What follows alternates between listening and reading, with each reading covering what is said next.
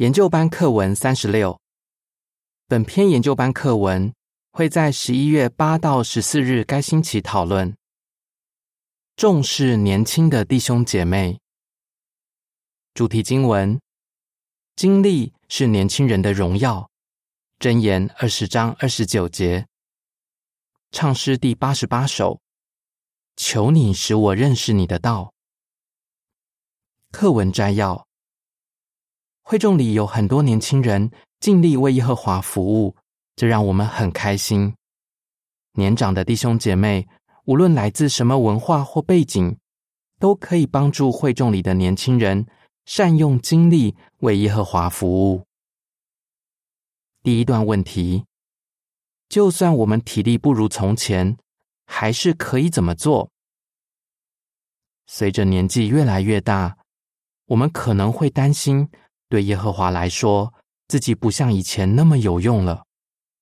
就算我们体力不如从前，还是可以善用自己的智慧和经验，去帮助年轻人成为有用之才，承担起更多责任。一个做长老很多年的弟兄说：“当我上了年纪，感到力不从心时，身边有符合资格的年轻弟兄能接手工作。”我真的为此感谢上帝。第二段问题，本篇课文会谈谈什么？在上一篇课文中，我们学到，年轻的弟兄姐妹主动结识年长的弟兄姐妹，就会得到很多益处。本篇课文会谈谈，年长的弟兄姐妹有谦卑、谦虚、感恩和慷慨的精神。就能跟年轻的弟兄姐妹并肩工作，让整群会众都得到益处。要谦卑。第三段问题，根据腓立比书二章三四节，什么是谦卑？谦卑的人会怎么做？年长的弟兄姐妹如果想帮助年轻的弟兄姐妹，就必须保持谦卑。一个谦卑的人会看别人比自己优秀。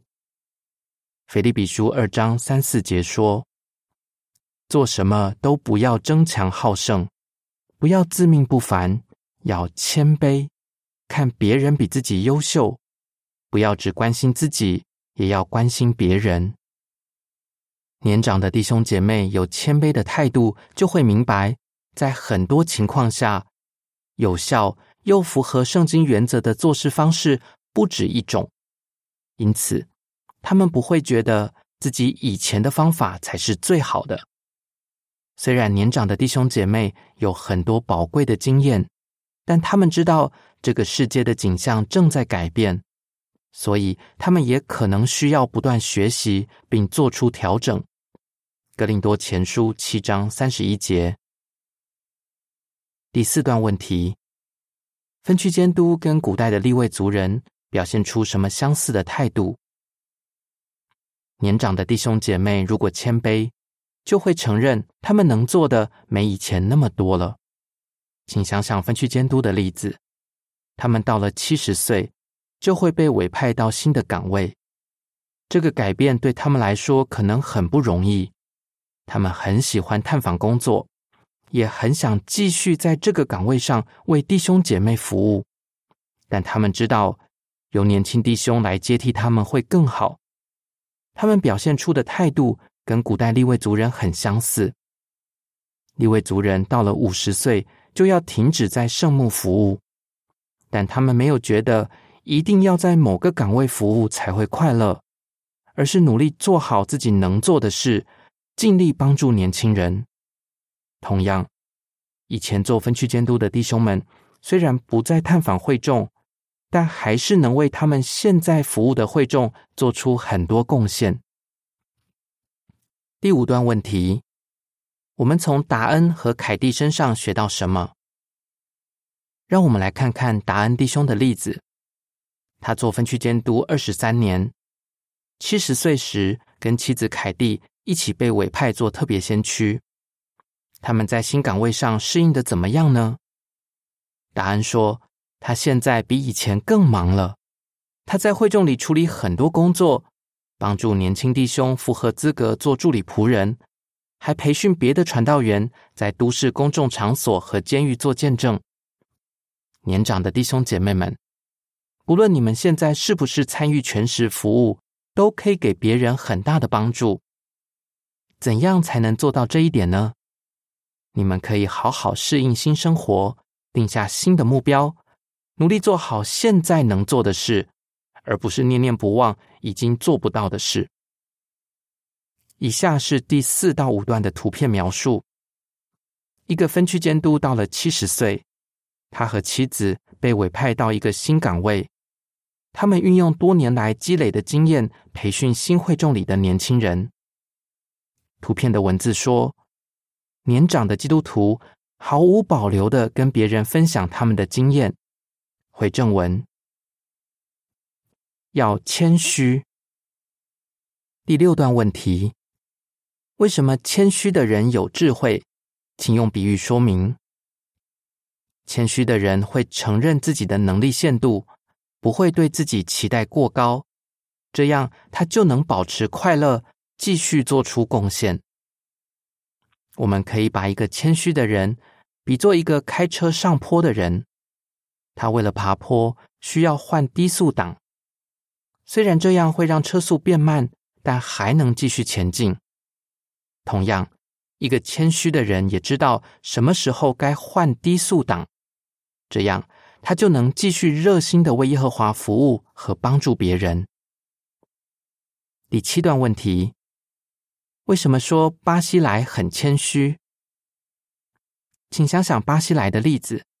大卫王邀请他跟自己一起回王宫时，他已经八十岁了。他非常谦虚，知道自己年纪大了，能做的不多，于是婉拒了邀请，并推荐比较年轻的金罕代替他。跟巴西莱一样，很多年长的弟兄也很乐意把为耶和华服务的机会让给年轻的弟兄。第八段问题，在建造圣殿这件事上，大卫在谦虚方面树立了什么好榜样？大卫王也在谦虚方面树立了非常好的榜样。他非常渴望为耶和华建造圣殿，但耶和华告诉他，这个工程会由年轻的所罗门来做。大卫接受了耶和华的决定，并全心全意支持建造圣殿的工程。大卫没有因为所罗门还年轻、没有经验，就觉得自己才是更合适的人选。历代至上二十九章一节，他知道这个工程要成功，关键在于耶和华赐福，而不是带头的人年纪有多大、经验有多丰富。今天很多年长的弟兄姐妹都效法大卫，在工作岗位改变后继续努力服务。他们也知道。耶和华一定会赐福给接替他们的年轻弟兄姐妹。以下是第八段图片的文字：大卫王接受上帝的决定，支持他的儿子建造圣殿。回正文。第九段问题：一个分部委员会成员怎样表现谦虚的态度？有一个弟兄叫仲雄，他也在谦虚方面树立了很好的榜样。他在一九七六年成为分部委员会成员，当时才三十岁。二零零四年，他成为分部委员会协调人。后来他年纪大了，开始意识到自己体力不够，不能再及时完成工作。于是他认真的祷告，并且思考把工作交给年轻的弟兄会有什么好处。别的弟兄接替他做协调人后。他继续跟分部委员会的其他成员一起并肩工作。我们可以从巴西莱、大卫和众雄的例子看出，一个谦卑又谦虚的人，不会只想着年轻人缺乏经验，而会欣赏他们的长处，把他们看作一起工作的伙伴，而不是竞争对手。要感恩。第十段问题。年长的弟兄姐妹怎样看待会众里的年轻人？年长的弟兄姐妹觉得，年轻人是来自耶和华的礼物，因为当他们的经历不如以前时，这些年轻人有意愿，也有能力为会众服务，他们真的很感谢这些年轻人。第十一段问题，《路德记》四章十三到十六节怎样说明年长的弟兄姐妹接受年轻人的帮助会得到很多益处？拿俄米很愿意接受年轻人的帮助，并为此心怀感激。他在这方面是一个非常好的榜样。拿俄米在儿子死后，劝儿媳妇路德回娘家去。路德却坚持要陪他一起回伯利恒，于是他同意了。这个决定让他们双方都得到很大的福分。路德记四章十三到十六节说：“于是波阿斯娶了路德，跟他行房。耶和华使她怀孕，生了一个儿子。妇女们对拿俄米说：‘要赞美耶和华，因为今天他让你得到够赎了。’”愿他的圣名在以色列受显扬。这个孩子使你恢复生机，你年老的时候，他也会供养你，因为他是你的儿媳妇生的。你的儿媳妇真爱你，你有他比有七个儿子还要好。拿俄米就把孩子接过来，抱在怀里照顾他。年长的弟兄姐妹如果谦卑，就会学习拿俄米的好榜样。感谢年轻人给他们帮助。第十二段问题：为什么说使徒保罗很有感恩之心？请举例说明。使徒保罗也很有感恩之心，例如他非常感谢腓利比的弟兄姐妹送东西给他，提摩太在很多方面协助他，他也对此表达了感激。他被押送到罗马时。那里的弟兄姐妹特地来鼓励他，他也为此感谢上帝。保罗充满干劲，跨越千山万水去各地传道，也鼓励了很多会众。但他没有因此变得很骄傲，而不愿意接受弟兄姐妹的帮助。第十三段问题：年长的弟兄姐妹可以怎样表达对年轻人的感激？年长的弟兄姐妹。你们可以用很多方式表达对年轻人的感激。如果他们主动提出要接送你、帮你购物或者做一些别的事，要感谢他们，接受他们的帮助，并且把这些帮助视为耶和华对你的爱。说不定你们还会因此成为很好的朋友。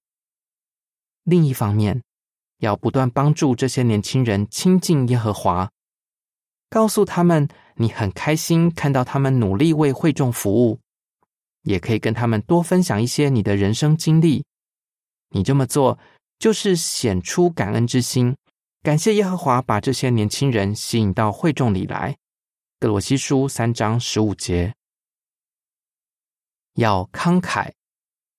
第十四段问题：大卫王怎样表现慷慨？年长的基督徒。可以从大卫王身上学到另外一个重要的特质，就是慷慨。为了支持建造圣殿的工程，他捐出了大量的个人财产。虽然他知道这座圣殿后来会被称为所罗门的圣殿，但他还是愿意这么做。也许我们体力有限，没办法参加上帝组织的建筑工程，但我们可以在能力范围内。捐款支持这些工程，也可以跟年轻人分享我们多年来积累的宝贵经验。第十五段问题：保罗把什么毫无保留的分享给提摩太？使徒保罗也是表现慷慨的好榜样。保罗邀请年轻的提摩太跟他一起去各地传道，并且毫无保留的跟提摩太分享自己传道教人的方法。接受保罗的培训后，提摩太成了一个优秀的传道员和圣经老师。后来，提摩太也用保罗教他的方法去培训别人。第十六段问题：众雄弟兄为什么要培训其他人？很多年长的弟兄努力培训年轻弟兄接手工作，他们不担心这样做会让自己在上帝的组织里失去价值。例如，上文提到的众雄弟兄，为了促进当地的王国工作，多年来一直努力培训其他年轻的分部委员会成员。结果，当他不能再做协调人时，一个受过良好训练的弟兄能马上接替他。现在，众雄弟兄已经在分部委员会服务超过四十五年了，还在跟其他年轻弟兄分享他的宝贵经验。有这样的弟兄在上帝的组织里真好。第十七段问题：年长的弟兄姐妹可以怎样常常施语？路加福音六章三十八节。年长的弟兄姐妹，你们就是活生生的证据，证明忠贞敬奉耶和华是最佳的生活方式。你的好榜样帮助我们看出，努力学习并应用圣经原则是非常值得的。虽然你有丰富的经验。但你知道，随着情况改变，你也需要不断调整。如果你是在晚年才受尽的，也可以帮助别人。你可以告诉年轻人，你认识耶和华之后多么快乐，也可以分享自己学到的经验和教训。他们会很喜欢听你说这些事。如果你在这方面常常施予，耶和华一定会赐给你很多福分。路加福音六章三十八节说：“要常常施予，人们就会向你们施予。他们会把充足的分量倒进你们的衣袋里，又摇又压，还是会溢出来。你们用什么量器量给人，对方也会用什么量器量给你们。”第十八段问题：年长的人和年轻人可以怎样互相帮助？年长的弟兄姐妹，如果你们跟年轻人交朋友，你们双方都会受到鼓励。年长的人有多年来积累的智慧和经验，而年轻人有旺盛的精力和活力，你们可以互相取长补短。年长的人和年轻人并肩工作，就一定会造福会众里的所有人，也会为我们仁爱的天赋带来赞美。课文复习：为什么年长的基督徒显出以下良好的精神态度，就能好好培训和鼓励会众里的年轻人？谦卑和谦虚，感恩，慷慨，唱诗九十首，要彼此鼓励。本篇文章结束。